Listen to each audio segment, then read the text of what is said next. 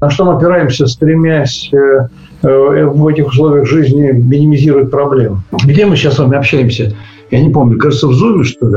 Да, или в Skype? Да, вот там ответ-то. Получается, что ответ – это интернет, гаджеты, современные технологии, хай-тек.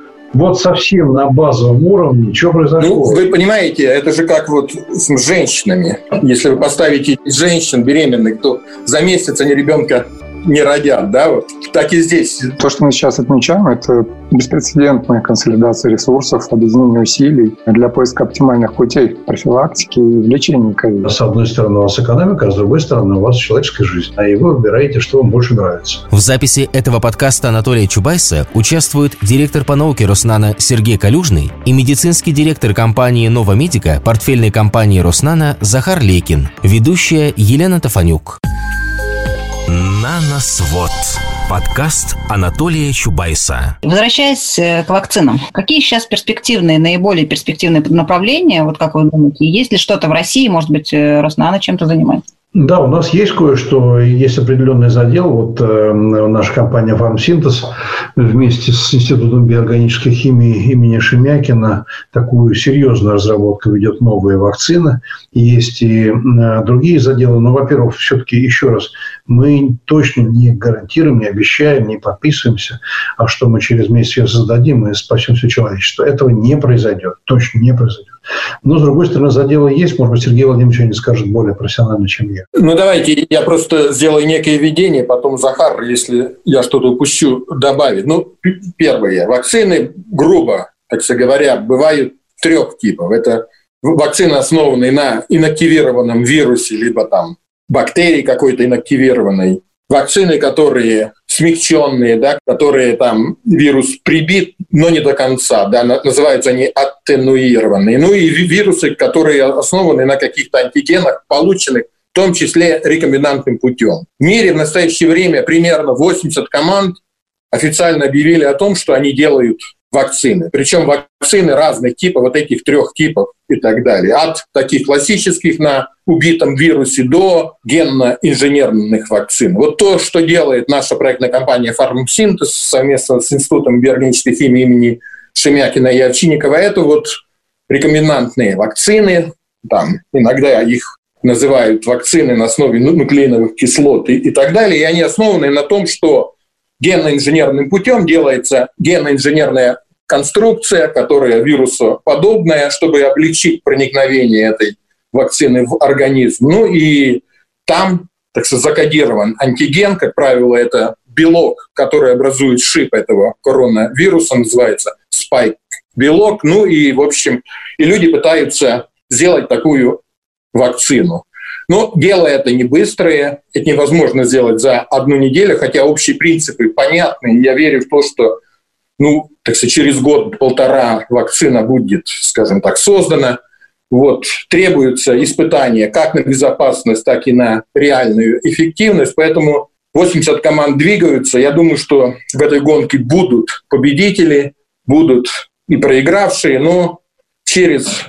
В двадцать первом году вакцина все-таки будет. Не слишком поздно. Ну, вы понимаете, это же как вот с женщинами. Если вы поставите женщин беременных, то за месяц они ребенка не родят, да, вот. Так и здесь. Здесь имеется вполне определенный цикл, да. Надо выбрать антиген, надо там закодировать, надо провести испытания на клеточных культурах, на животных, потом на людях.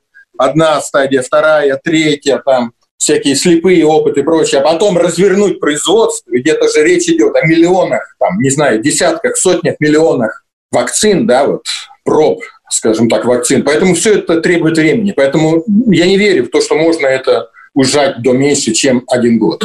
Анатолий Борисович, тут у меня вопрос, на самом деле, к вам, потому что если мы понимаем, что вакцин у нас не будет раньше двадцать первого года, а эпидемия будет продолжаться и, может быть, будет вторая волна, не убьем ли мы за это время всю экономику? Это исходная такая драматическая дилемма, в которой находится не только Россия, но и весь мир. С одной стороны у вас экономика, а с другой стороны у вас человеческая жизнь. И вы выбираете, что вам больше нравится. И, как мы видим, и в России, да и во всем мире в итоге были приняты достаточно жесткие меры по ограничению экономической активности. Как-то вот задумайтесь на секунду, все, все правительства всех стран мира борются за рост ВВП, рост экономики, уровень жизни, среднюю зарплату.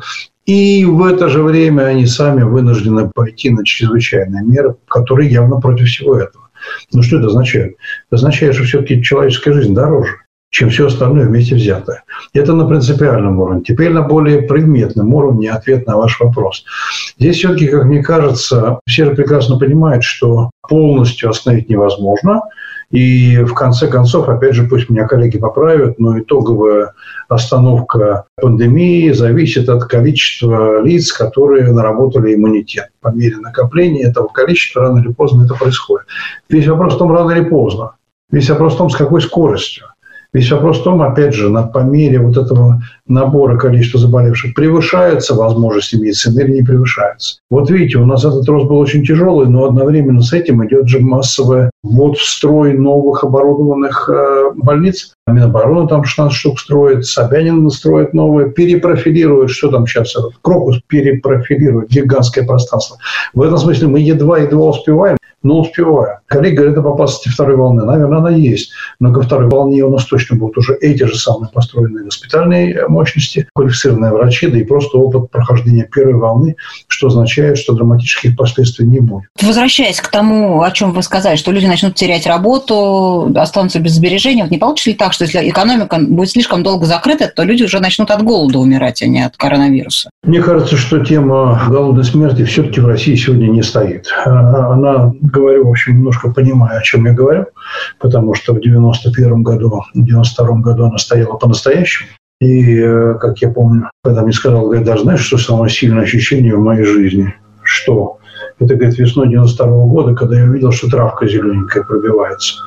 Значит, дожили, дотянули. И там была ситуация, когда на каждом заседании правительство начинало с доклада председателя комитета по хлебозаготовкам о том, как идут суда с зерном импортное из России, где застряли, когда придут. А сейчас такой ситуации нет. Такой ситуации нет.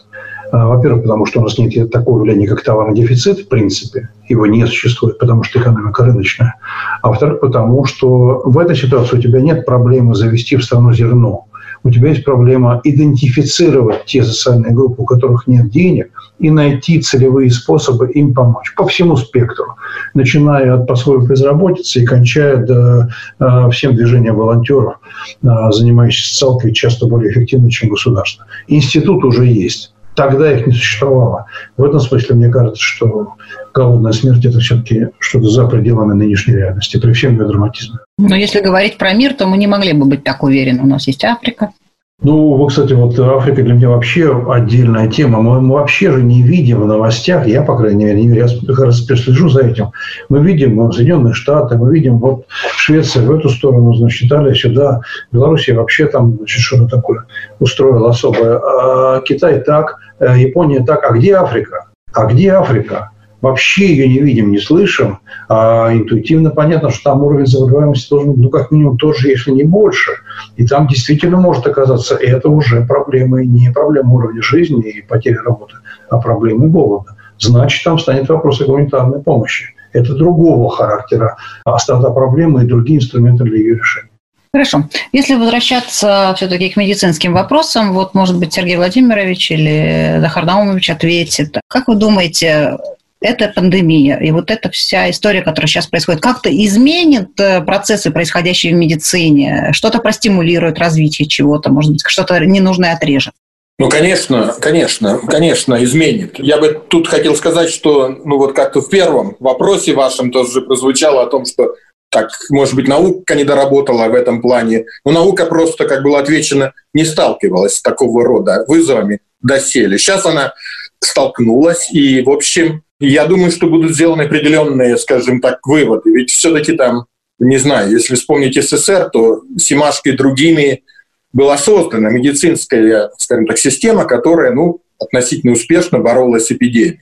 Потом, ну, мир изменился, да, вот как-то основные возбудители эпидемии были побеждены и так далее. И так сказать, человечество пошло в сторону того, что, ну, что нас убивает ну, на более длительном горизонте, там, кардиологические болезни, там, в общем, рак и так далее. И про эпидемии слегка, ну, как-то человечество расслабилось. Хотя я помню, что Билл Гейтс где-то, по-моему, в две тысячи десятом году говорил о тех вызовах и о тех проблемах, которые могут ожидать человечество уже в такую эпоху постмодерна.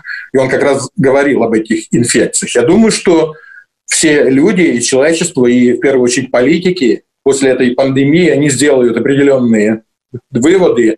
И я думаю, что на эпидемиологическую обстановку и на возможность развития не только этой пандемии, но и других будет обращено самое серьезное внимание. Мне кажется, что и финансирование науки в этом плане увеличится, потому что наука решает все в этом смысле. Захар Леонидович, ваше мнение? Да, я бы дополнил, наверное, по текущей ситуации. Но то, что мы сейчас отмечаем, это беспрецедентная консолидация ресурсов, объединение усилий для поиска оптимальных путей профилактики и лечения ковид. Билл Гейтс примерно с девятью компаниями Big Pharma основал фонд открытой базы данных, которая агрегирует ежедневно новые поступающие сведения о генотипах, о геномах ковид девятнадцать. Это GISAID, база данных, которая за полтора месяца получила данные о семнадцати тысячах секвенированных геномах ковид девятнадцать. Это платформа, которая обеспечивает доступ к двум самым мощным суперкомпьютерам в мире — ай би эм, Microsoft, в сотрудничестве с NASA и эм ай ти. Любой ученый, точнее представитель группы ученых, может подать заявку и определенное время поработать на этом компьютере для моделирования тех или иных ситуаций. Это облачная платформа обмена данными от Amazon и Google, которые сейчас тестируются впервые под эту проблему. Это открытые ресурсы, которые сейчас оплачиваются, по сути, за счет средств Национального института здоровья США. Ресурсы всех публикаций, которые когда-либо были изданы по теме ковид, их сорок пять тысяч. Это финансирование разработчиков системы анализа баз данных и искусственного интеллекта для того, чтобы, условно говоря, перешерстить всю эту базу и выделить какие-то тренды и новые какие-то перспективные цели борьбы с коронавирусом. Это если говорить о научной составляющей. Если мы говорим о практической, фармацевтической, сотрудничество компаний Big Pharma беспрецедентное финансирование мощностей по производству будущих вакцин, ведь это крайне важно. Мы должны вакцинировать шестьдесят-семьдесят процентов населения планеты Земля. Тот самый популяционный иммунитет, о котором говорил Анатолий Борисович. На текущий момент естественным путем, по-видимому, инфицируется около тринадцати процентов. Это то, что показывают эпидемиологические данные скрининга в ряде стран. Соответственно, все остальное — это вакцина. Ни одно производство в мире сегодня не способно обеспечить такое количество вакцин в год, а может быть и в полтора. Сейчас это многомиллиардные сотрудничества между рядом компаний Big Pharma в сочетании с фондами, учрежденными разнообразными государствами, с тем, чтобы обеспечить такие мощности, объединить усилия как на этапе разработки вакцин, так и параллельно создавать инфраструктуру производственную. Это очень рискованное, скажем так, мероприятие, потому что если вакцина провалилась в исследовании, все вложения в инфраструктуру вы должны обнулить. Это большие деньги. Только Big Pharma, только крупные фонды способны вынести такой финансовый удар в случае, если придется перепозиционировать инфраструктуру под производство вакцины другого типа. И два слова буквально о сроках разработки вакцин, чтобы реабилитировать немного науку и фарму. Сейчас большинство крупных компаний используют уже разработанные платформенные технологии. Они просто их немного модифицируют. Это технологии, которые используются для эпидемии Эбола, для эпидемии МЕРС, SARS или гриппа вэ пэ че, джи эс си, например, компания, что позволяет значительно сократить время до клинической разработки. Если от момента секвенирования генома SARS один до начала ка и прошло двадцать месяцев, то сейчас в отношении SARS два потребовалось всего шестьдесят дней. Компания Moderna, это наиболее продвинутая компания с точки зрения клинической программы развития вакцины, за шестьдесят дней провела всю доклинику и вывела продукт на фазу один. Сейчас она уже завершает фазу один и получает от эф ди эй отмашку на начало фазы два по тестированию вакцины. Это сокращение сроков, опять же, беспрецедентно, но наряду с очевидным преимуществом несет и очень значительные риски. Не получится, как с тестами, вот я подумала. Все те же риски, которые обязательно нужно учитывать, прежде чем делать какие-то масштабные выводы о пользе того или иного продукта, применительно ко всему населению страны, я уж не говорю населению планеты. Нужно соблюдать баланс между хайпом и каким-то критично-оценочным анализом ситуации. Да, ну что же, и заканчивая все это, не хочется вот на такой печальной ночи заканчивать. Давайте вот, может быть, каждый скажет, а на что вы лично надеетесь в этой истории? Ну, не для себя, а для, для человечества, для экономики. Но я думаю, что, так сказать, человечество способно преодолеть эту пандемию и способно выработать методы борьбы с ней. Да, мы получим необходимый опыт. Возможно, количество смертей на этом этапе завышено, в общем, но мы получим необходимый опыт, и мне кажется, что будущие пандемии мы будем встречать более подготовленными и вооруженными. Спасибо. Анатолий Борисович, а вы?